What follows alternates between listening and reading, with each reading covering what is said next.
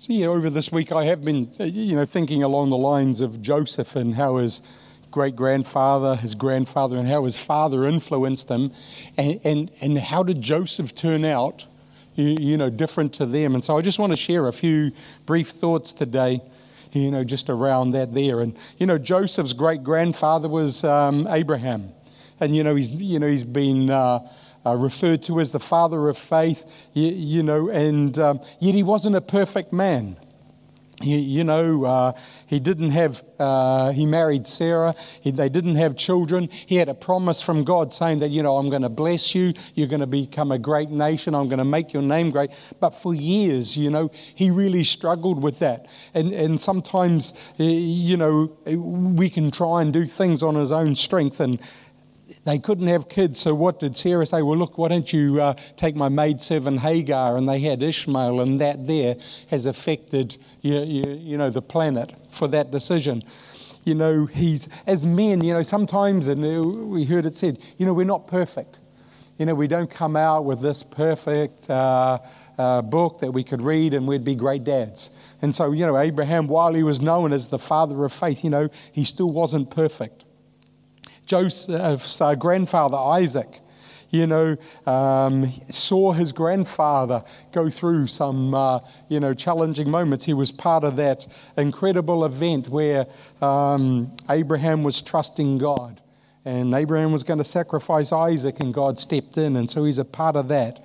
Uh, again, he had. Um, uh, married a, a girl, and uh, Rebecca, and she couldn't have kids, and they were trusting God and all that sort of thing. And along come Jacob and Esau.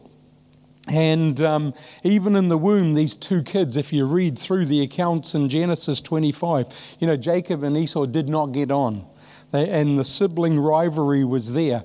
And, uh, you know, there's one thing that Nee and I did early on with, uh, with Daniel and Mandy, and they've kind of turned out okay and um, they. Uh, we said, you know, sibling rivalry and that sort of thing. It just comes in. It's just kind of part of the mix. And we said, you, uh, I can remember saying to the kids, you only have one sister and you only have one brother. So you look after them. And then the mum would come into the mix, and mum says, if I discipline one, I discipline two of you and it's almost like, oh, the fear of God came on them. It's like the cloud of glory came down. Not really, but Nee with the threaten, the threat from the Asian wife certainly played a part. Can we just wipe that off the tape? That would be very cool. But you, you know, the sibling rivalry, see, with the mum and dad, they should have sorted it out. You know, in verse 28, it says that Isaac loved Esau and Rebekah loved Jacob. And there was conflict there between the two of them. You know, we, there's no favorites, you know, amongst our kids. Let's love them equally. They've all got different gifts. But that there had an incredible effect uh, on Isaac's life. Oh, sorry, on, on Jacob's life. Because, you know, he would run off to mummy. You know, there's one uh, word of advice I give you that as husband and wife, you're together on discipline and guidance of your kids because kids are masters at playing you off against each other. And so there would be times that Nee and I, there would be a, a, decision to be made. The kids are asking for something, and we'd go off into the bedroom and we'd have we'd talk it through uh, without the kids knowing. And we may have a difference of opinion, but the kids would not know about it. And once the decision was made, either way, we would come back, and that was the decision. And mum and dad were together with it. And so, you know, you can just see kids. So, what I'm encourage you, uh, you know, as parents and as uh, people becoming future parents, be together with your guidance and your discipline over your kids' life. Don't let them twist you around because they are masters at it. Just, it's just something in their DNA. Can any, anyone here done that to their parents? All right, let's bow our heads and pray right now. There's a, there's a thousand hands up across this auditorium. Not really. But you, you know, it was a divided couple, and that had a huge impact, you, you know, on, on, the kids. So then here's Jacob. So he can see this Jacob and Esau, they were twisting and fighting and that sort of thing. He's got mum on his side. And so he's a bit of a, Jacob, um, Joseph's father, Jacob, he was a bit of a trickster. Okay, he was a genuine man for spiritual things, but too often he resorted to his carnal nature. And, and he was always at odds with his brother. So even in the womb, they would fight. You can read that account. But uh, he tricked uh, Esau out of his birthright. Um, later on in his life, he tricked his father to bless him. See, when in those days when the father was to die, he would lay his hands on his kids and he would bless them, and the oldest son would get a double portion. So. Um, and Jacob thought, I know what I'll do. And he went in and he tricked his father uh, to think that he was Esau and got a double portion and tricked his brother out of it. So, you, you know, while, you, um, you know, the influence of his, you know, his father is having an impact on him. The influence of the parenting was having an impact on Jacob's life. And so he would go off and he went and worked for this guy, Laban. And God thought, well, I'm going to teach you a lesson because Laban was a bigger trickster than her, than, um, than him. And uh, he says, Look, I'm going to work for seven years for you and I'll marry Rachel. So after seven years, Laban tricked him. And on the wedding night, they go off into the tent. He wakes up the next morning and, ah, he's got Leah. And so Laban tricked them. And so he worked another seven years. How many here have worked 14 years for their wives? It may feel that. nah, joking.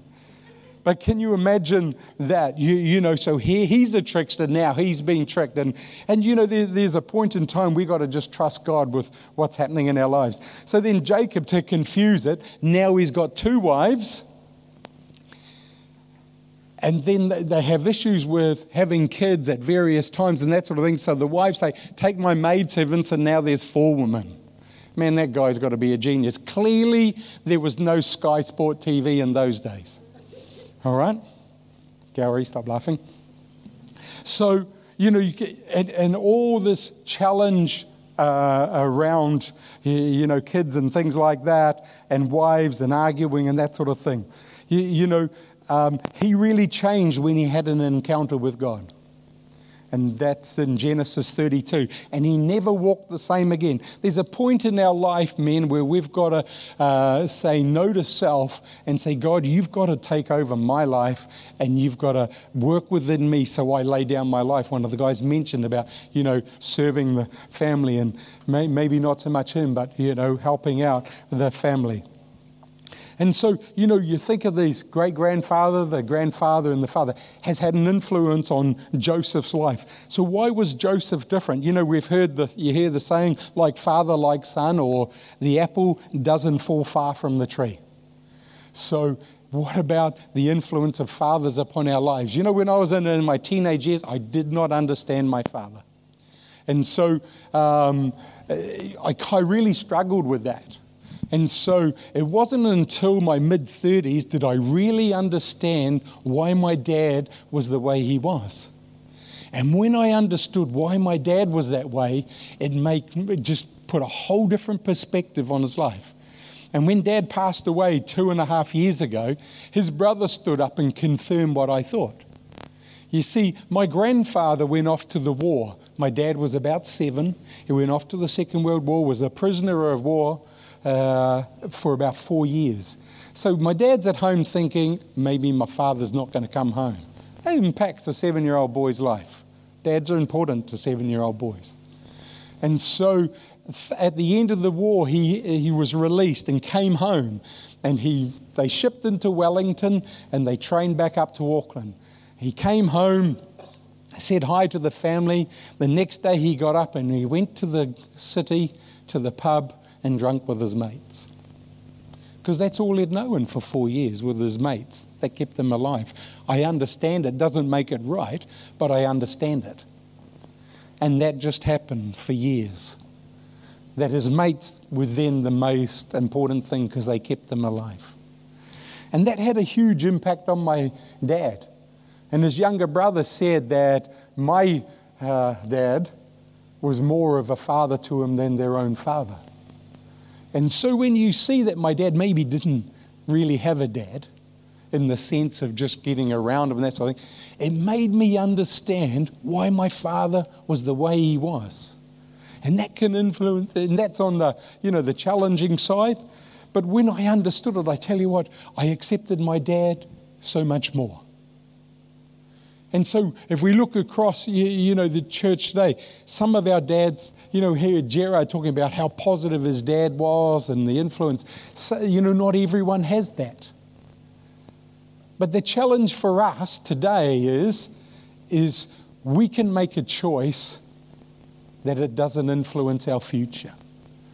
In this, if there's a negative um, impact of your dad. You know, we can understand that our dads were their dads. You know, sometimes they, they did the best they could with what they knew. I don't think they had parenting courses back in the 1940s, 1950s. So they stumbled along. We don't, we're not born with a manual that comes out and says, this is the manual how to raise this child. Did you guys get one? No manual, did it? No, you just kind of learn you know. My grandson's eight months old, and my daughter is so keen for him to be one because she says, I've kept him alive for one year. But look, I just want to share a few thoughts around Joseph.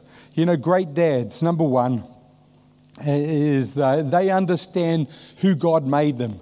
You know, in Genesis 37, we have the account of Joseph. And, um, and, and, it talks about this is the history of Jacob, Joseph being 17 years old. And so they're starting, when, they, when you write that, this is written from God's perspective. You know, Joseph was the 12th son. So why didn't Genesis 37 2 start with the first son and then the second and that sort of thing and work its way down? Joseph was the um, the, the, the child born that was going to change history.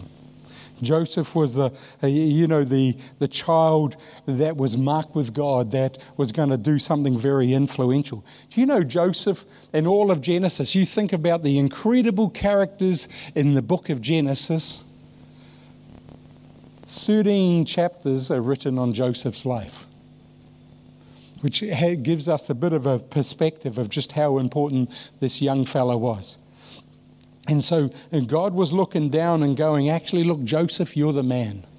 And it doesn't matter whether you're the 12th son or the 13th or 20th or whatever it is, that God looks down upon you and He says, Actually, I've got a plan for you and a purpose for you. And when we understand that, you know, we understand that who God's made us to be. Gerard talked about classes that we have about helping people find their gifting. If you, you know, you, uh, that is a great course to help you know who you are and where you fit into the body of Christ and how God's gifted you and that sort of thing. But here are all these sons that Jacob had, but Joseph stood out because he was a man of God. And Joseph, you know, he has his dreams, and there's an incredible sibling rivalry. Can you imagine there's four women, four groups of kids from these women, and the sibling rivalry was unbelievable. And so Joseph, being marked as a man of God, um, the brothers didn't like him. And so he was sold off into slavery, taken off down to Egypt. And it's really interesting in Genesis 39. You know, can you imagine this that you're, you're rejected by your brothers, and that sibling rivalry, that would have been fairly challenging. But you're sold and you're taken to Egypt, you're sold as a slave to someone else. Uh, if you were a slave in a foreign land back in those days, you had no chance of coming out. And so everything was gone. And yet, in Genesis 39 and verse 2, you can picture where Joseph is, now in slavery, no chance of getting out. What was God's perspective of Joseph? In verse 2, it says, The Lord was with Joseph, and he was a successful man. Wow. See, that's God's perspective because what God knew is what he was going to become, not where he currently was. There was a, a statement by um, Joyce Meyer says, Be happy with where you are while you're on your way to where you want to be. So, fathers today and future fathers, you know, you, you're not going to be perfect, but be happy with where you are while you perfect or you work on your fathering. and the amazing thing, and Joseph uh, rose to be the second most powerful man in Egypt.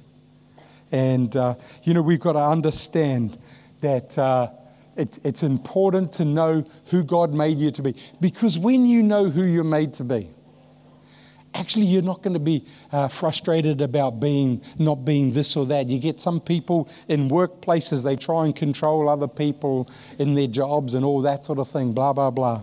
Um, you, you, you know when you know who you are when you know what you're called to do there's a lot of freedom in that and that and as a dad understand you know that you're the man of the home you, you're, the, you're the dad there work on your, your fathering gifts and be an absolute blessing to your kids that your kids will want to follow after you, that your kids will want to spend time with you. You know, one of the, the real privileges of being a dad, that uh, Dan was in a speech competition in London, and we got to spend, I think it was like a week and a half, maybe two weeks together. We traveled up there. He did, the, we stopped in Malaysia and saw family. We went on to London, um, had some did some fantastic events and then, uh, then did the speech competition. Then we went to Paris for the weekend and we just hung out there, back into Malaysia. It was one of the best trips of our lives. And, you know, we went to the Globe Theatre, we uh, watched the FA Cup and a, in a Chelsea pub and that sort of thing. It was just an incredible week. And, and just spending time together was absolutely amazing. And we look back on that. You know, look for times. Tom talked about spending one on one time. Look for those times just to hang out with your kids, have fun, and, uh, and be, uh, you, you know, inspire them just, just by living your Christian life in front of them. Amen? Amen. Number two, great fathers. I know there's a barbecue outside, and you may, when you mention food, means attention spans reduce. They're looking forward to the barbecue. So, look, we'll move on quickly. uh, fathers, uh, understand the freedom when it comes to forgive. You know, when I the the best thing for me is understanding why my dad, why he was, and I made a peace with that. And maybe you're here and you know you need to make a peace with where your dad was. You know, or instead of making your peace, maybe you have a time of thanks because he really did pass on something fantastic to you. But don't let your dad hinder your future. Let your dad uh, be thankful for him and what he did give you. And if there was some challenges, you make your peace with it. You know, freedom comes when we forgive. Because when we don't forgive, it actually ties us up and reduce, you know, it, it hinders us from going forward. You know, sometimes we've got to just let go and let God have his way. You know, through the uh, verses, uh, uh, chapter 42 through to 45, through a whole series of events, Joseph is now number two in, in Egypt, the mo- you know, second most powerful man. His brothers, who, he, who hated him years before, come to Egypt to buy grain because there's famine in Israel. And Joseph saw them, and his heart was just so full of compassion. You know, he, some people would go, I'll have revenge now. But there's something about what God has done in Joseph's life through the hard times that he said, actually, I'm not going to have revenge and judgment. I'm going to offer forgiveness. And through a whole series of events, Joseph, you, know, was restored back to his family. It's, it's, it's really amazing because, you know, he says to them, you know, it, actually, it was not you who sent me here, but it was God. And when he realized that God was working all things together for good, you know, he realized that uh, God was bigger than his brothers. You know, for my four brothers, some of them still to today have some challenges about how my dad was a father. And I'm thinking through your life, you've, you've let those events 50 years ago affect you, and you still carry it. My youngest brother never had any of those things. He's 10 years younger than me. So that makes them about, you know, 25. And so, um, He never had any of those things. To him, dad was just fantastic. And he says, I don't know what they're talking about. He says, I just had a great time with my dad. And so when, when we, you know, I encourage you, you know, make your peace. And sometimes, you, you know, we've got to remember the, the words of these great philosophers, Timon and Pumbaa. As they were counseling Simba there out on the desert, sometimes one of Timon says, sometimes you've got to put your behind in the past. And Pumbaa says, no, no, sit down before you hurt yourself. You've got to put your past behind you. And sometimes we've got to do that, don't we? We've got to make our peace. We've got to put the things that have happened from dads behind us and push on. And then trusting the Lord, really. Freedom comes when we trust the Lord. You know, Joseph, 13 years of hardship. You know, crisis doesn't create character, it reveals it. And Joseph went through a whole process of challenge. And, and, and, you know, he's going, you know, what about me? And it's, you know, what about me? And at the end, he was released from prison. And he says to Pharaoh, Look, it's actually not about me. He says, Actually, God's going to give you the answers to your dream, Pharaoh. Pharaoh had a dream, it was really concerned, and Joseph was the one. And through the whole series of events, God took him out of the prison to the palace. And um, uh, Joseph, you, you, know, came to a place of, of trusting the Lord. Joseph's response to his brothers was just amazing. You know, it was not you, but it was the Lord who brought me here. Why didn't the music team come? And you know, he says to his brothers, It wasn't your actions. Actually, God was working behind the scenes. You see, the things that um, I saw in my dad that I wanted to do different, I've done different. And you know, I make a point that I hug my kids whenever I can. Because I just want them to know that home is a secure place. Home is a loving place. Home's a place where they can shout their, their uh, successes and, uh, and talk about their challenges. And that is uh, dad and mum. We can be there just to inspire them. You know, Jacob, when Jacob dies, his brothers think that now Joseph will get them and he'll take his revenge. And Joseph says in Genesis 50, verse 20, But as for you, you meant it for evil against me.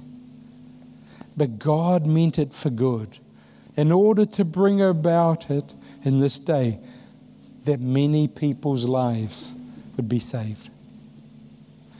So let me encourage you. Whether your dad, if your dad was great, that's fantastic. And you take those positives and you thank the Lord for it.